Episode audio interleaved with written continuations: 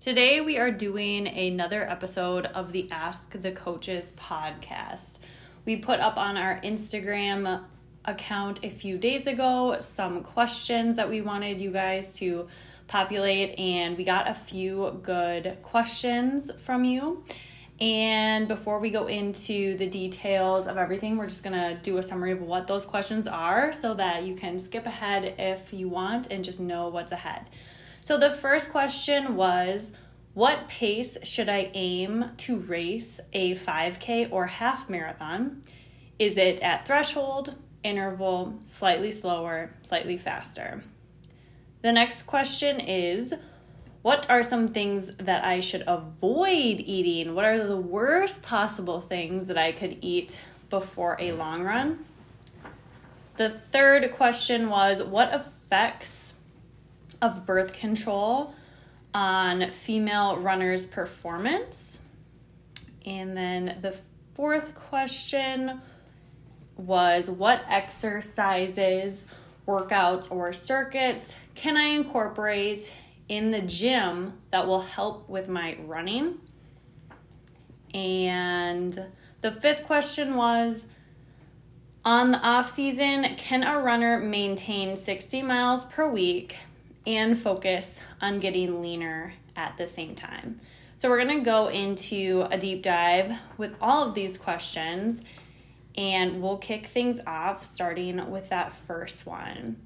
So, what pace should I aim to race for a 5K or a half marathon? Should I be running at threshold pace, interval pace, slightly slower, slightly faster? So, this is a really good question, and the topic of pacing is so broad, right? Um, in order to really answer this question, we would want to break down every type of pace within the run training um, pocket, so to speak. So, if you want to get like a visual and something that kind of breaks this down on a more calculated basis where you can have it printed out and right in front of you, I really recommend going onto our website, www.runforprs.com. If you go on our main page, we have a little freebie. If you fill out that form, just put your name and email, and you'll get an email with an instant download PDF. And there's actually a step by step guide for calculating all of these paces based on your own personal fitness level. And I think it's a really good resource that we have available to everyone so that you can really calculate these paces and be empowered with this information. So, again, that free download with all of these specific paces that you can calculate yourself is at www.runforprs.com filling out that first form on our website. So, in that form, it's going to go over in great t- detail everything that we're going to talk about here. So, first, it's really important to do a fitness test. And a fitness test, we also sometimes, as run coaches, will call this a time trial. In the past, when I first heard the word time trial back in, I think, 2011, 2010, I was like, what does that mean? I don't understand. But essentially, it's a timed, like a trial run to see how fast can you cover a said distance. And this timed trial will allow us a look at what your current fitness level is at. Oftentimes, these are also called races. So, you would go to maybe a 5K race if you wanted to do this with other people.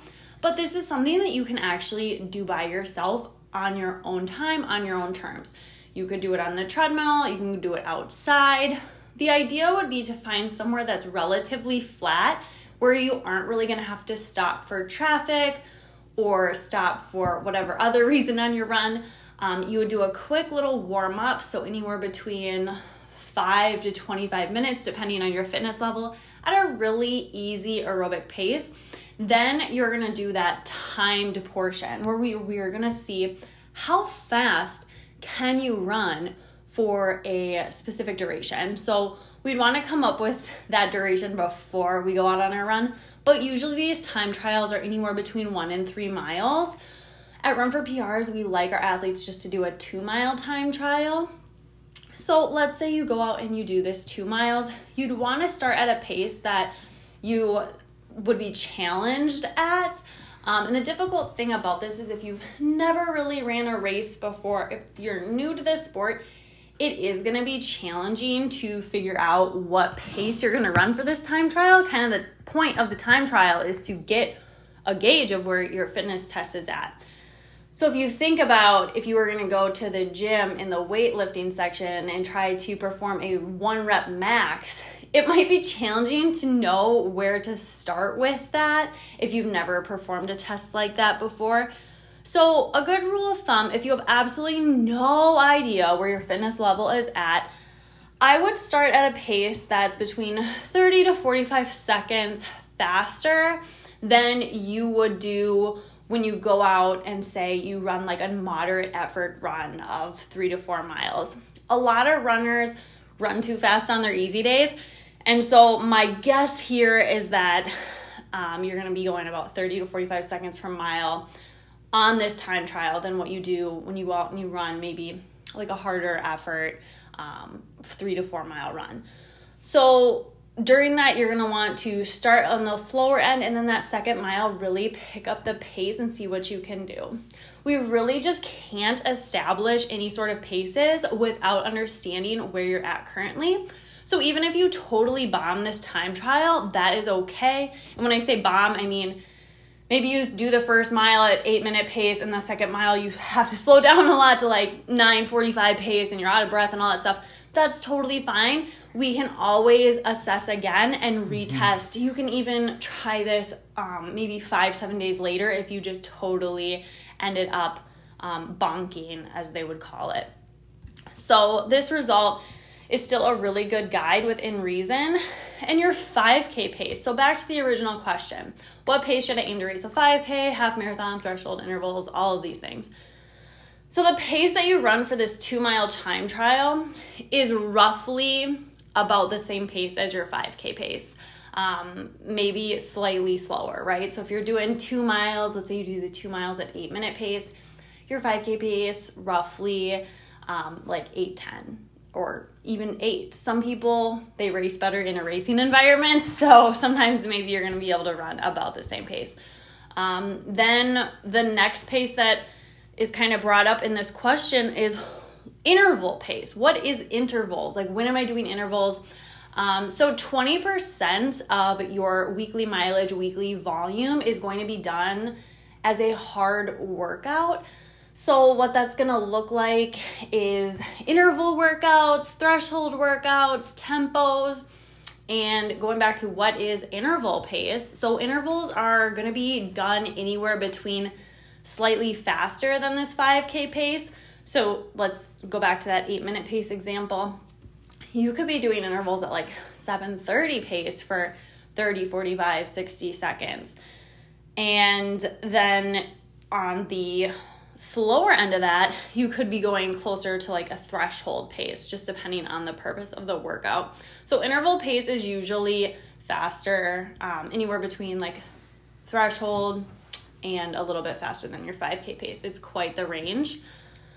So, what exactly is your threshold pace? So, threshold pace is typically 20 to 30 seconds per mile slower than that time trial pace. So again, if you did eight minute pace for that two mile time trial, your threshold pace is going to be right around that 820, 830 range. And that's where you're going to do a lot of your threshold workouts at, right around that range. Then the question asks, what pace do I run my half marathon at? Well, your half marathon pace could be anywhere between like 5 to 20 seconds per mile slower than threshold. So, again, with that 8 minute pace, time trial, your threshold pace 820 to 830 then your half marathon pace would be anywhere between like 825 and 850 ish. Um, and then it's really important that whenever we do an event for the first time, or maybe even if it's like the fourth time you've done a half marathon, um, you're relatively newer to racing. So we might not want to go out at what this half marathon pace is we might want to ease into things a little bit more and do a little bit more of a conservative start. So there's different factors we want to talk about when we're talking about racing. So for a half marathon and any endurance race that really is over I don't know, anything over an hour in distance, there's just so many factors that come into play when it comes to endurance events. So you're going to be thinking about fueling, you're going to be thinking about your pacing, you're going to be thinking about strategy in terms of like the hillier sections, the flat sections. Um, race day weather comes into play, hydration comes into play, and it's just a really long time to be out there. And I think there's different levels of where people are at in terms of their racing abilities. Um, you look at people who are professional athletes and they are really pro level at everything racing and so they're able to really hit their really aggressive aggressive goals in a half marathon. Whereas like let's say it's your first or even fifth half marathon you might still be working out some of the kinks in terms of doing endurance events. So you might still be trying to really perfect that fueling strategy. Maybe you're not quite comfortable um, drinking while going through the aid stations. Maybe you have to stop to go to the bathroom. Maybe you just don't really feel confident pushing yourself uh, to that red line level at mile seven of a half marathon. Um, there's a lot of factors that go into it. So I think it's always better to err on the side of caution. And if you are training for an event that's over an hour and you don't have a ton of experience, maybe going um, for a more conservative goal to start off and then get more of that racing experience under your belt before you find the need to really like push for running right at that um, potential half marathon pace. Just because we want to have positive experiences racing and that can really help build our confidence and make us into stronger athletes in the long term. And so a lot of the things we talk about at run for prs um, we are kind of conservative, and the reason for that is we want you as an athlete to thrive for the long term. We're not going to be trying to make a lot of risky decisions in the short term just to maybe gain an extra couple minutes. We'd rather have people have positive experience in the sport of running and all endurance events and make progressive gains over time rather than do something risky that could you know, cause injury, burnout, all of those things. So I, I really liked how you broke down kind of establishing the, the paces for each athlete, right? Like calculating, um, figuring out how to run all these different paces because it is confusing. And so by doing a time trial, um, that's really the best way to gauge that. And, and having someone in your corner, like a run coach or someone that knows how to um, make these adjustments as you as your fitness Im- improves, I think is really valuable, really important to you and not only just figuring out how to pace each race that you're going to do, but how to scaffold like the workouts. So, like you mentioned, if you're kind of newer to doing speed endurance workouts, you might not quite hit interval pace right away. You might start at threshold pace or pace kind of in between the two, and then work your way down.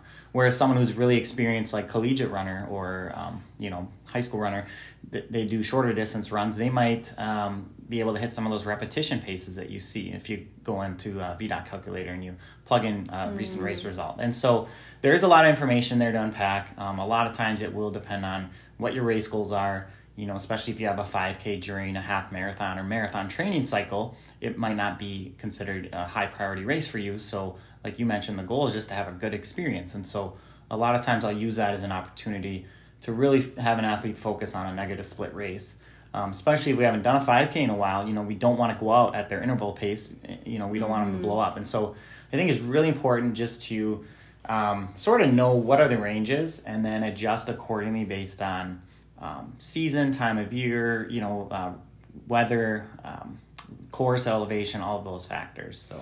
Definitely. And I think there is um, an under talked about thing in the running community that when you're new to a sport and you're getting into the endurance racing world, it can be difficult just to grasp onto that concept of racing. And I'm just having like flashbacks to 12 years ago um, in college track. So I started running in college and I just happened to join the team like within a couple of years of starting to run.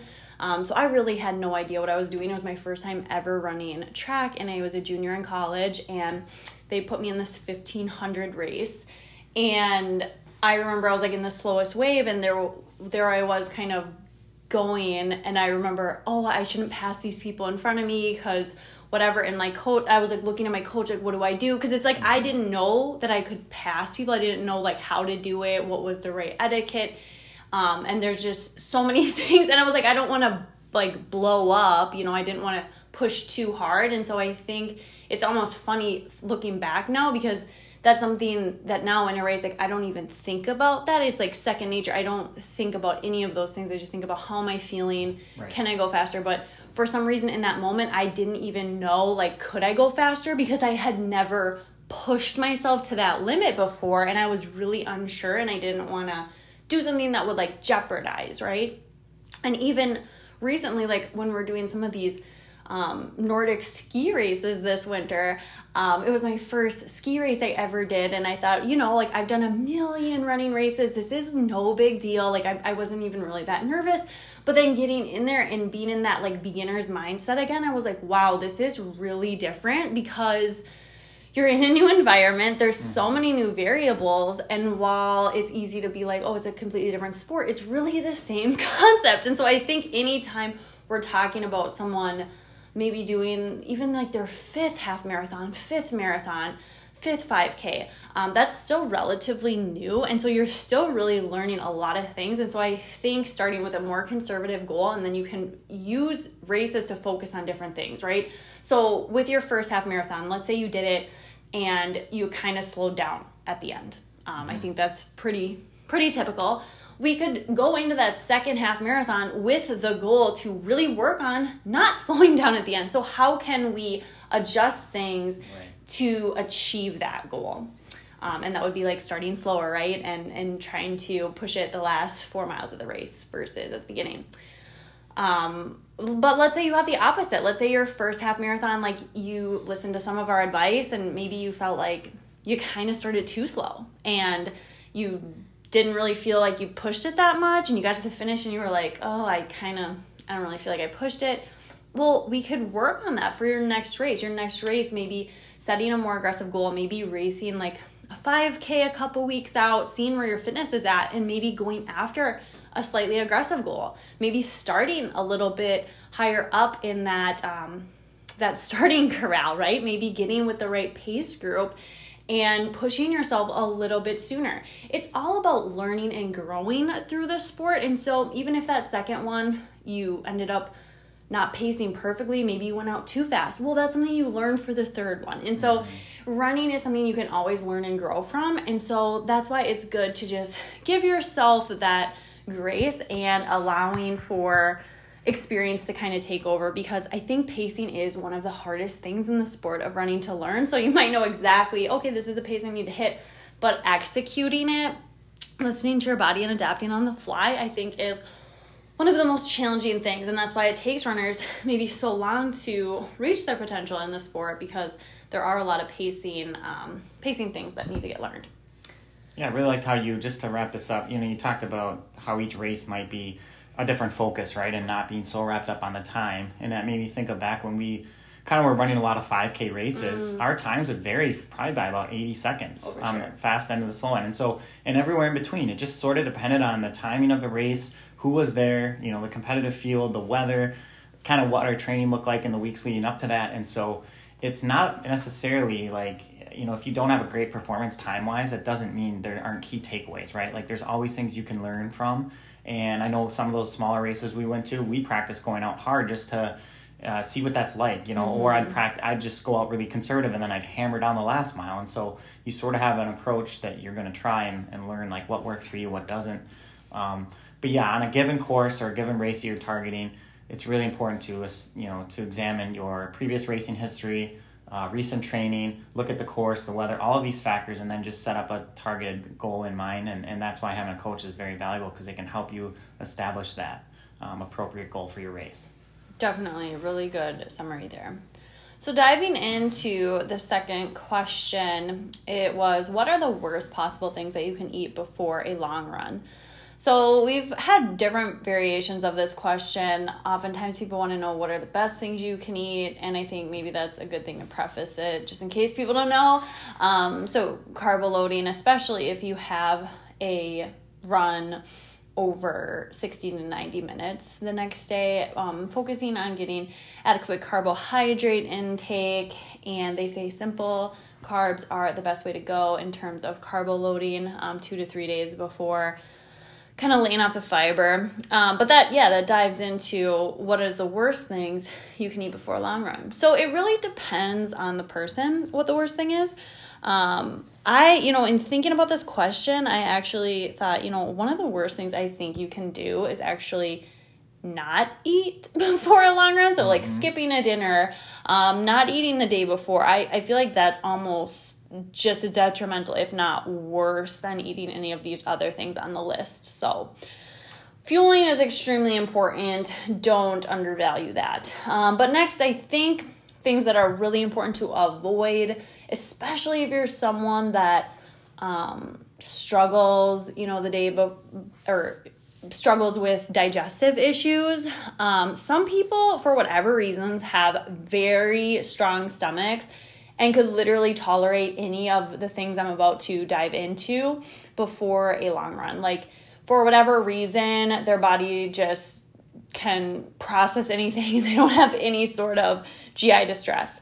But on the flip side of that, I have a friend who can't even eat veggie straws the day before a run um, without having GI distress. So I think it's really about knowing your own personal body. And that's just something to preface here. So I think things that are important to avoid would be high fiber content. Um, so if you're eating something like fiber one bars, uh, anything that has like added fiber is probably going to be real detrimental, right?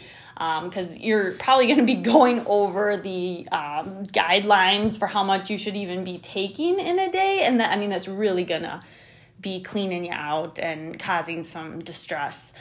Uh, with that being said, there's also a lot of foods that just have naturally high fiber, and so for a lot of people, they also want to avoid those things before long run, especially if they've noticed, you know, I'm having some GI distress and I don't know what it is. So, salads or, you know, broccoli, just anything that's really gonna cause fiber, right? Things with a lot of fiber. There's a lot of food with fiber, but that's why I think going back to the simple, um, simple carbs really important. Uh, a lot of times people ask me, why do you eat white rice instead of brown rice? Well, that could be a fiber, right? So brown rice has more fiber and white rice is just more of like a simple simple carb it, it it's a really good food for pre long run um, usually they say to avoid fiber and also greasy foods uh, spicy foods also can be on the GI tract. I so I would think the worst possible thing you could do, like this would be it eating two fiber one bars like for lunch, then going out to happy hour and ordering a burger, um, bu- buffalo wings, um, what else? Uh, beers, cocktails, and that would be yeah, that would be a recipe for disaster because alcohol is also going to be um, a diuretic. So anything that's really going to make you go to the bathroom more, I think, are the things we want to avoid because no one wants to be making a trip to the porta potty every uh, five minutes during a uh, two three hour long run.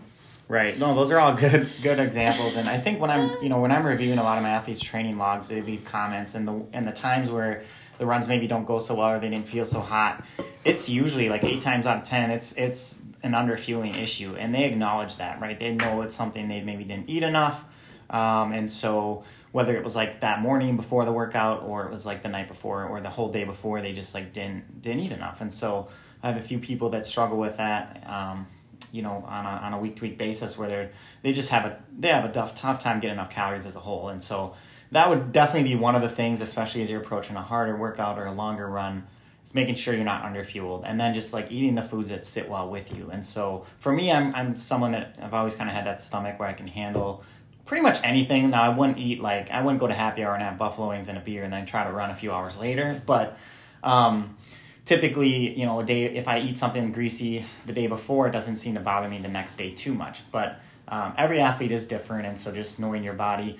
Um, one other thing that I, thought of here was like uh, liquid based food. So like if you maybe rely too much on that, like I know when I was tri training, Um, that didn't sit too well with me. I was trying to get a lot of my, my carbs and my sodium through a liquid form, and I just noticed some GI distress. So I had to go back to eating more like whole foods while I was on the bike and stuff. So that could be something too. If you're relying too much on like liquid foods, that can just make you feel not so great. So you know, if you're doing a lot of like smoothies, juices, stuff like that, make sure that you are eating uh, enough whole foods as well. So definitely. So the next question dives into something that um, definitely is, is trendy right now. So, what are the effects of birth control on female runner performance? Yeah, this is quite the question. Um, so, one book that I really recommend uh, is the book Roar, and I believe it's by Dr. Before I book Roar. Uh, period. it's about like a period, your period and stuff. But Dr. Stacy Sims, I think, is is the author. Um, but it's a really good book that breaks down um, just hu- female human performance in endurance sports. It talks about how to fuel during different times of your cycle. It talks about the impacts of birth control, and it talks about how you can train um, and adjust your training according to your menstrual cycle. Um, she also has another book that's really good for the older female athletes who are, you know, after reproductive years and kind of what that looks like in terms of performance and how to really optimize your your training and during that season of life. Um, so one thing to really think about is anytime you're taking th- synthetic hormones, obviously you're changing the body system um, in some way. There's definitely benefits to taking birth controls. Um, are there drawbacks? But so benefits, right? So why would you take birth control, right? So there's obviously reasons why women are taking birth control pills, and this can go anywhere from just trying to um, avoid pregnancy to stabilizing hormones to in some cases they even prescribe birth control to people who have genetic mutations such as brca1 to help avoid um, or help to reduce the risk of ovarian cancer. So that's actually been studied. And so there are some you know benefits to going on the birth control pill. So definitely something that you should chat with your doctor about and do some research because it is such an individualized um, choice. But with that being said, I think it is really trendy right now, at least on the internet. You see a lot of these things like trending, right? Um, one of the things that I'm seeing trend a lot is like ice baths and sauna and gosh, like carnivore, like eating carnivore. And so I think sometimes when there's like trending things, we always want to kind of dive a little bit deeper. One of the things that I'm seeing really um, trending on social media is kind of the slamming of birth control and how it's like really bad for people. That I mean, that's the messaging that I'm getting, right? Um, so I'm not surprised by this question. And so in a lot of the research that I was looking up in preparing for this podcast, I didn't really find any um, legit studies where there was a meaningful uh, impact or a statistically relevant um, impact negatively on women in sports. And so we will be linking what some of these uh, studies were and their conclusions.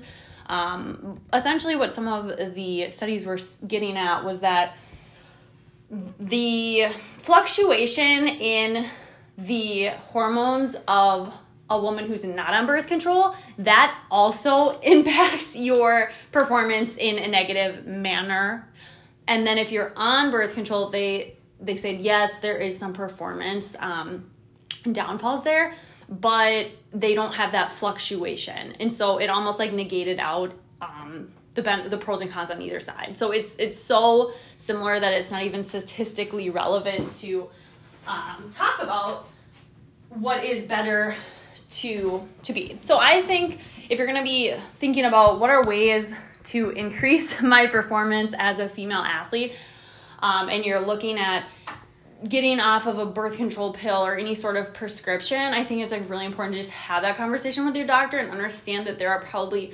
better ways to try to get faster than um, going off the birth control pill in this case. So I would think, you know, trying even something as simple as like getting Alphafly shoes or um, doing something like beat um, beet juice before a run. Those things are actually scientifically proven to have an increase in your performance and so those things might actually be better routes that you could go down um, rather than getting off of the birth control pill if that's the only reason why you want to do it right there's a there's so many more things that could be the reason for getting off of a birth control pill or going on it but i wouldn't use running performance as one of those reasons because it seemed to be pretty um, similar on either side good i'm glad to have you on that call to take that one um, the next one is what exercises or workouts or circuits can I incorporate in the gym to help with my running?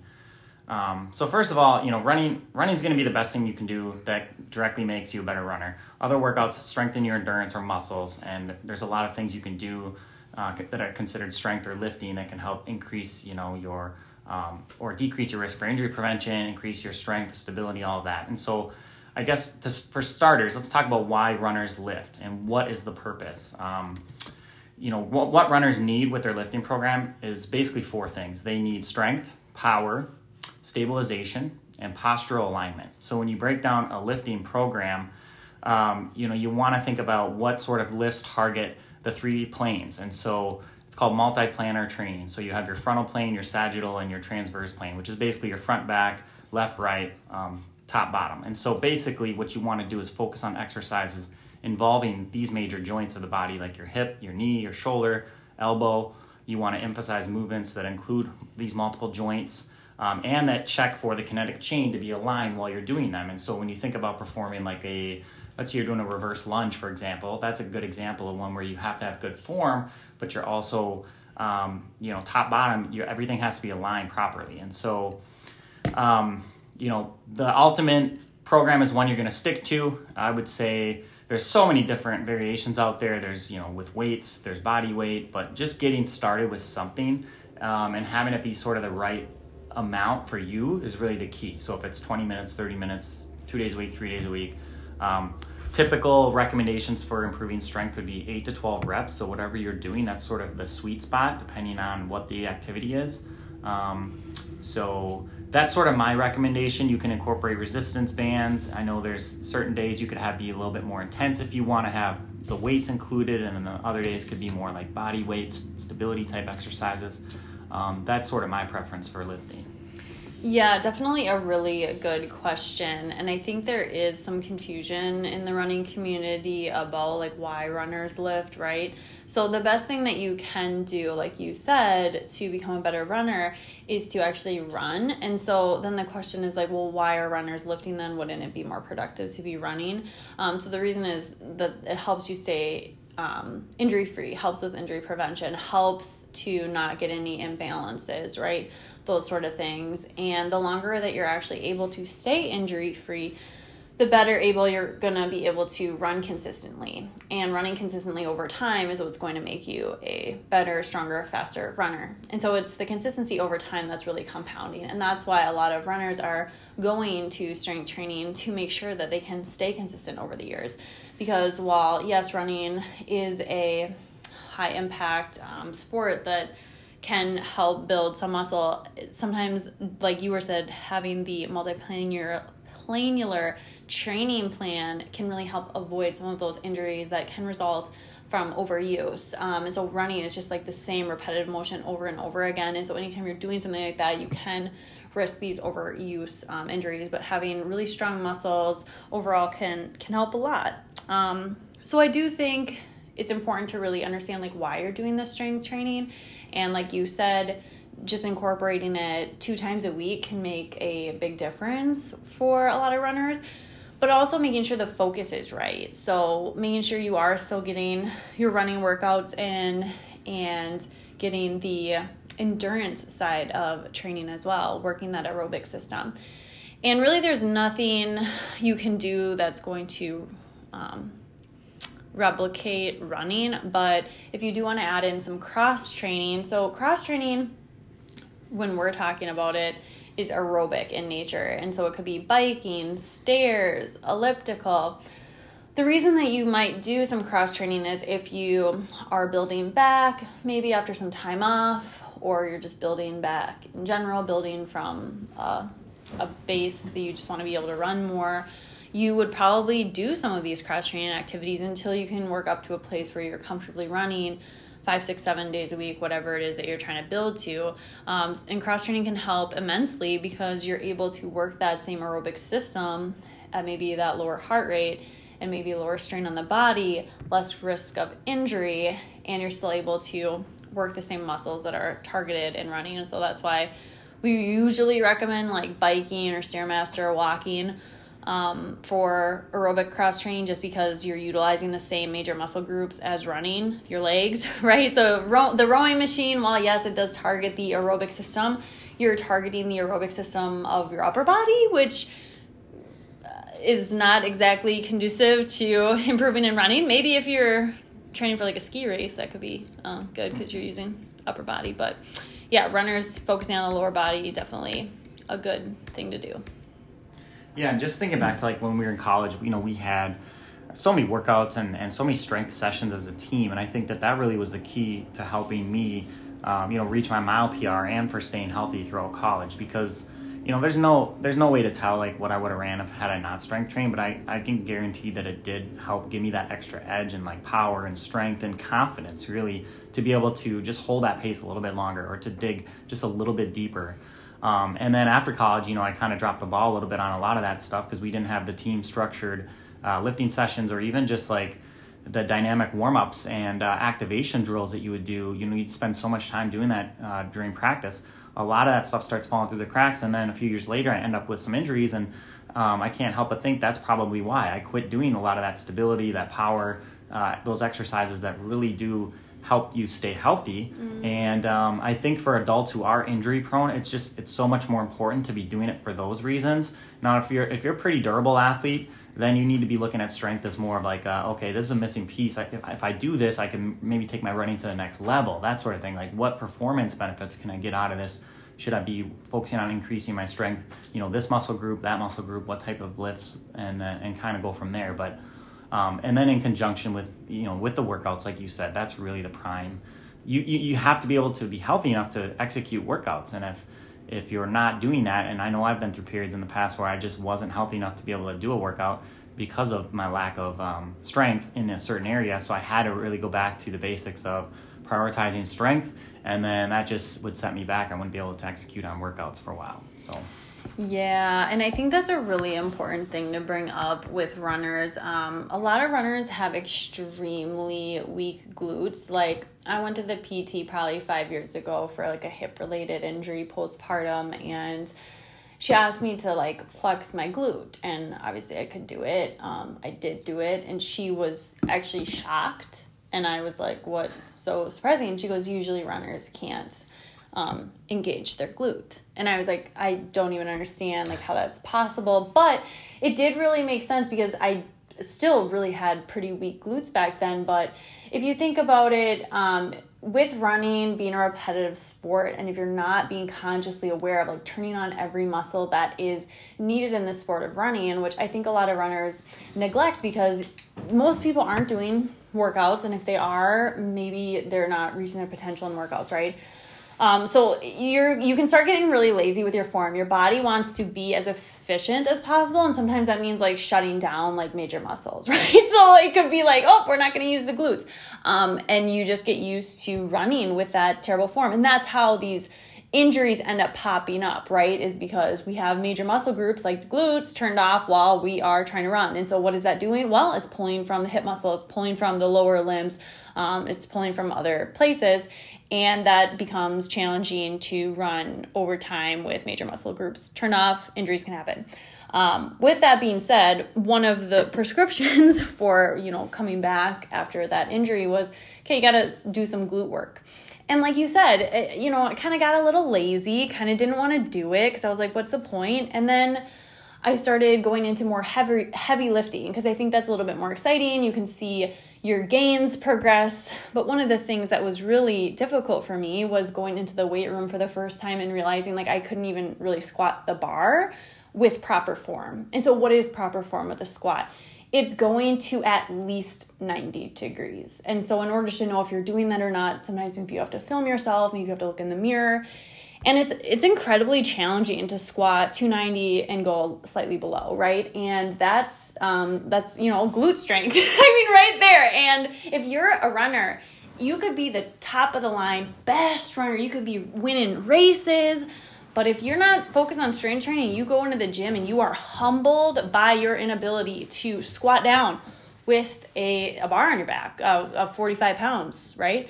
Um, that's it's humbling. And you don't want to really be in that place. I think mentally the ego is like what? This this doesn't make sense. And so it can be really challenging to have that beginner's mindset in the weight room when especially when you're lifting legs because you're sitting there saying well i can run so fast for a 5k what's the deal how come i can barely even squat you know with right. even my body weight and i know a lot of runners and i'm not going to name any names but i'm friends with a lot of runners and stuff I have been friends with runners where they've done 10 body weight squats and the next day they are so sore that they can barely walk. And so and these are these are people that win win races. Like when I say like win a race.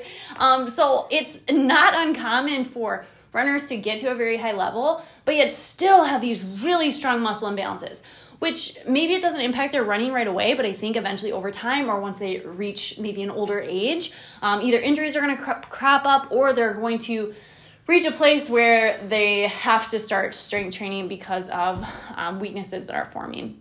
And you don't really want to get to a place of des- desperation when you start to implement these things. And so I think strength is important at any age and getting ready for the inevitable decline that does happen to all human beings. Once we hit that second half of life, you are going to lose muscle mass. I know that's really hard to hear, but you will lose muscle mass. And so it's really important, especially if you're in that first half of life, to try to put on the muscle mass, try to build that strength because you will have a decline. And so that's not to say that you can't gain strength when you're older. I'm just saying over time, it's going to be more challenging when you are um, older. So really focusing on that and, and thinking of yourself as a whole rounded athlete, an entire person, not just as, oh, I'm only going to hyper focus on running because really a lot of us are running for our health and we don't want to neglect that part of our health.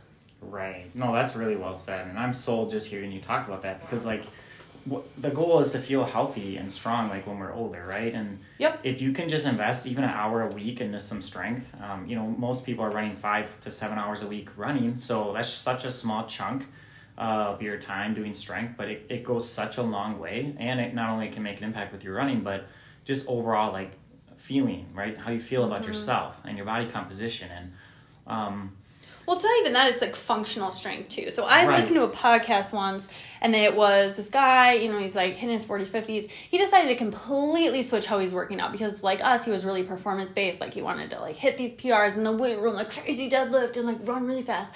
But once he kind of got to that midlife, he was like, you know what? I actually want, when I'm 90, when I'm 100, I want to be able to have the mobility and have the strength to do things such as get up off the floor if I'm playing with like my great grandkids. And so, like, what do the exercises look like where I would get up off the floor holding a 40 pound child? Like that, I mean, that's that's not an easy thing to do, especially um, maybe you, you've never really done it, but like whenever I'm kind of playing with the kids like that, that's something where I'm always like, wow, I, I have no idea how I would be doing this. Like if I'm not strength training.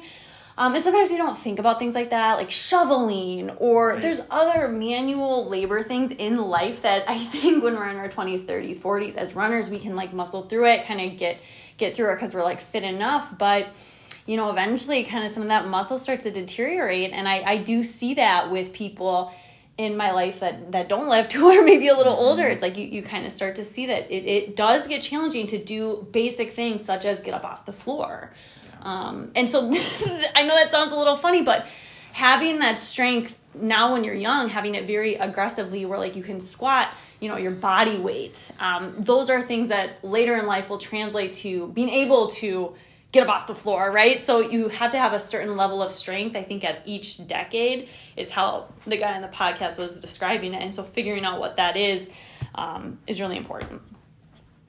So moving into the next question this question was very interesting. Um, on the off season, can a runner maintain 60 miles per week and focus on getting leaner? So there's two parts to this question, right? Can a runner maintain 60 miles a week during the off season? And then the second part of the question was, can a runner focus on getting leaner? Um, these are two total. They're two different questions in my opinion. And so each each part, I'm going to give it an answer, and then it's kind of like a summary answer, just based on. I don't really need to know any other information. So I would say no, you should not be doing this. Um, can you do it? M- maybe, but I'm going to talk a little bit about a real life example of a pro runner that we all know who did this and now he doesn't run anymore. So we're let's do a deep dive. So can a runner maintain 60 miles per week during the off season? So that question is yes, and it depends on the athlete background though. So we really want to talk about that. 60 miles per week would injure most runners even during peak training. So the most people, people who are listening, that's probably going to injure you. Um, even for a seasoned athlete whose, you know, peak mileage was 60, we're not going to be doing 60 miles per week during the off season.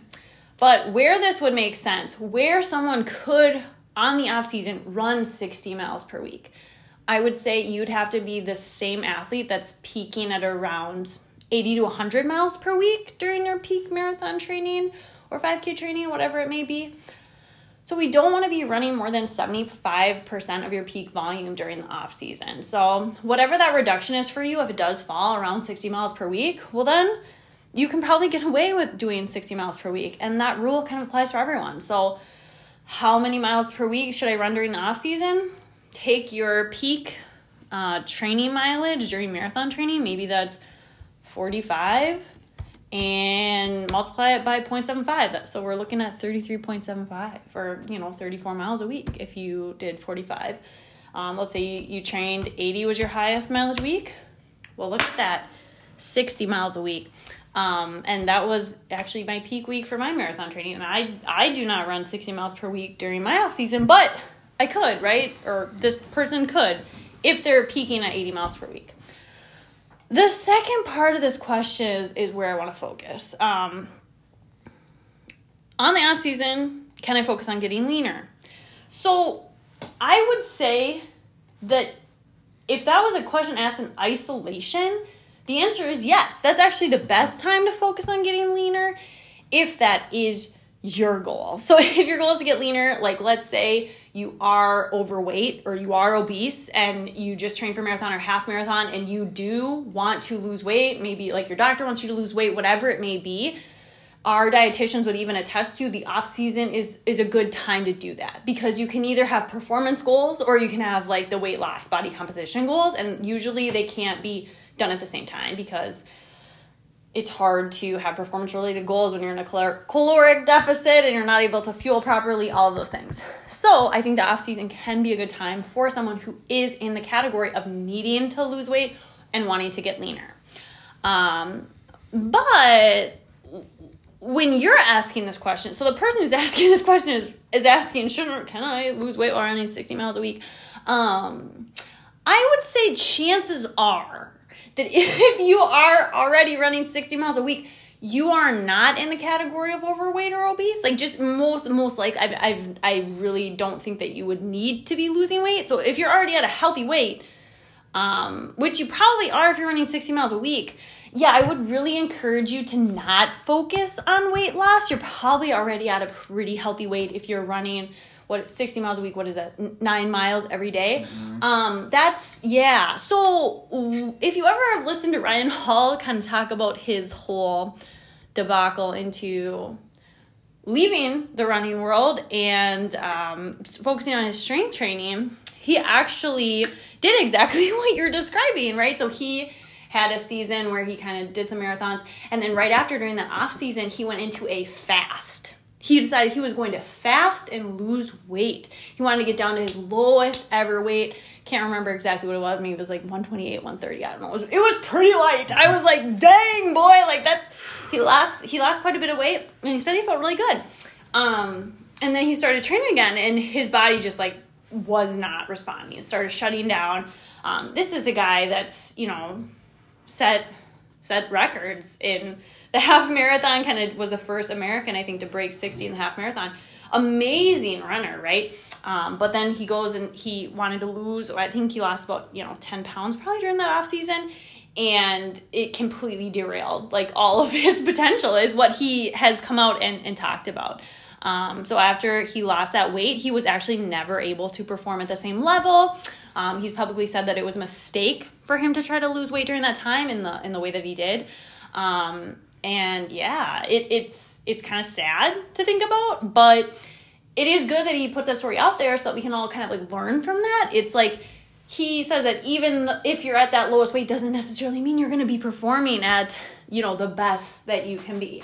And i think sometimes people get really really wrapped up in oh you know if i just lose two five six ten pounds i'll just be faster. And that's absolutely not the case. Um, there have been so many times where i'm coming back postpartum and i'm like 15 plus pounds heavier than normal, but yet somehow still able to run the same paces, if not faster. And so a lot of it just has to do with your fitness and your racing weight is not what you read in a book by whoever, you know, I know there's a book out there called like racing weight. It's the dumbest thing I've ever heard of in my life. Um, you don't need Who to wrote that, lose. Salazar? I right, no, seriously. And that's another thing. Salazar, didn't he used to? I mean, Alberto Salazar, terrible, Yeah. terrible stuff. But he's used to say to these professional Olympic runners Oh, that, oh, you, yeah. you need to lose five, ten pounds. And it's like, did that ever do anything? No, it didn't. It, it caused a lot of his athletes to leave the sport, get kicked Right. off. You know, it's just a terrible, terrible focus. And so I think it's really important to um, assess like where you're at with like a realistic attitude of, okay, if, you, if you're running 60 miles a week, you're in the top genre, top plethora of all athletes out there. Um, you're you definitely don't probably need to be losing any Right. weight, and so I really have you focus on like where is that coming from? Kind of like what is the purpose behind that? Um, and maybe maybe like chat to dietitian chat with a dietitian about it because I think there could be better things to be focusing on during that time. Um, Ryan Hall, right? He kind of like quit running and he he got really into strength training. He started lifting a ton, wasn't really running a lot, but he um, he still runs at a pretty high level, even though his main focus is is um is lifting. Because what is him and Nick Symmonds? They're doing like a thing. I think they're trying to break a five minute mile. Break the five-minute mile. 500 pound deadlift. So they deadlift five hundred pounds, and then immediately after they're going out and trying to break a five minute mile. Which I think you know what's funny is I don't get why more people don't talk about what they're doing because I think that's the coolest thing ever. it's a good challenge. Yeah. But I, yeah, I don't understand why more people in the running world aren't talking about that. I mean, that would be so incredibly difficult, and I don't think anyone else besides those two guys could really do that. Because think about how fit you have to Yeah. be VO2 max wise. I mean, you have to have that base. And deadlifting, how much? Five five hundred pounds? yeah, That's lot. insane. I mean, that's an insane amount of weight.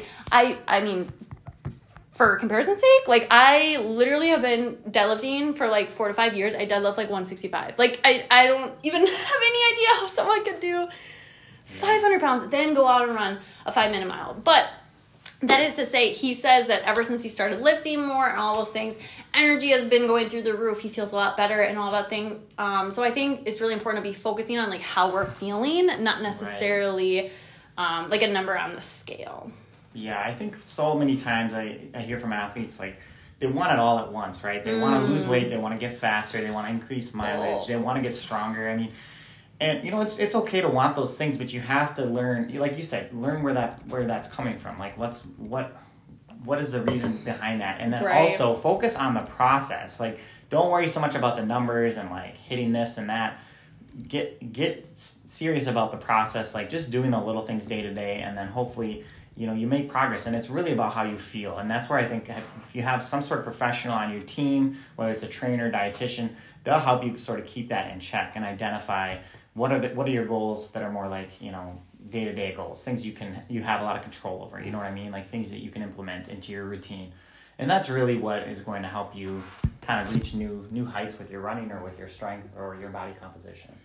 Definitely. And I think it's really important to note that like there are those books out there like racing weight and just dumb calculators. I don't even know why they exist. Um, and in other sports, so like in the sport of maybe skiing or for sure biking, there is like literally a format formula of like okay, you weigh this much, how much is your output? Like there's a lot of weight focused stuff because when you are going downhill and you're on a bike, yeah, to be the most efficient, isn't it like you need to I don't know, is it way less or way more? I don't I don't even know. But weight does play a huge role in some of these other sports because you are on like a vehicle. And so like if your bike weighs five pounds versus 50 pounds, you're gonna go faster on the lighter bike, all of those things.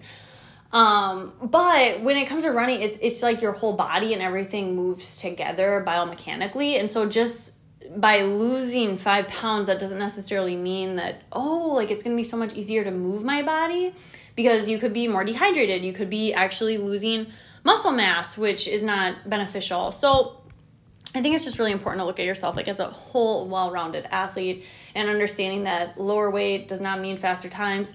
There's a lot of people on Instagram that'll even share like, oh, you know, like when I weighed this much, I ran this time, and then I gained 10 pounds and I ran 10 minutes faster. And even myself, like I started lifting, I think it was about five years ago.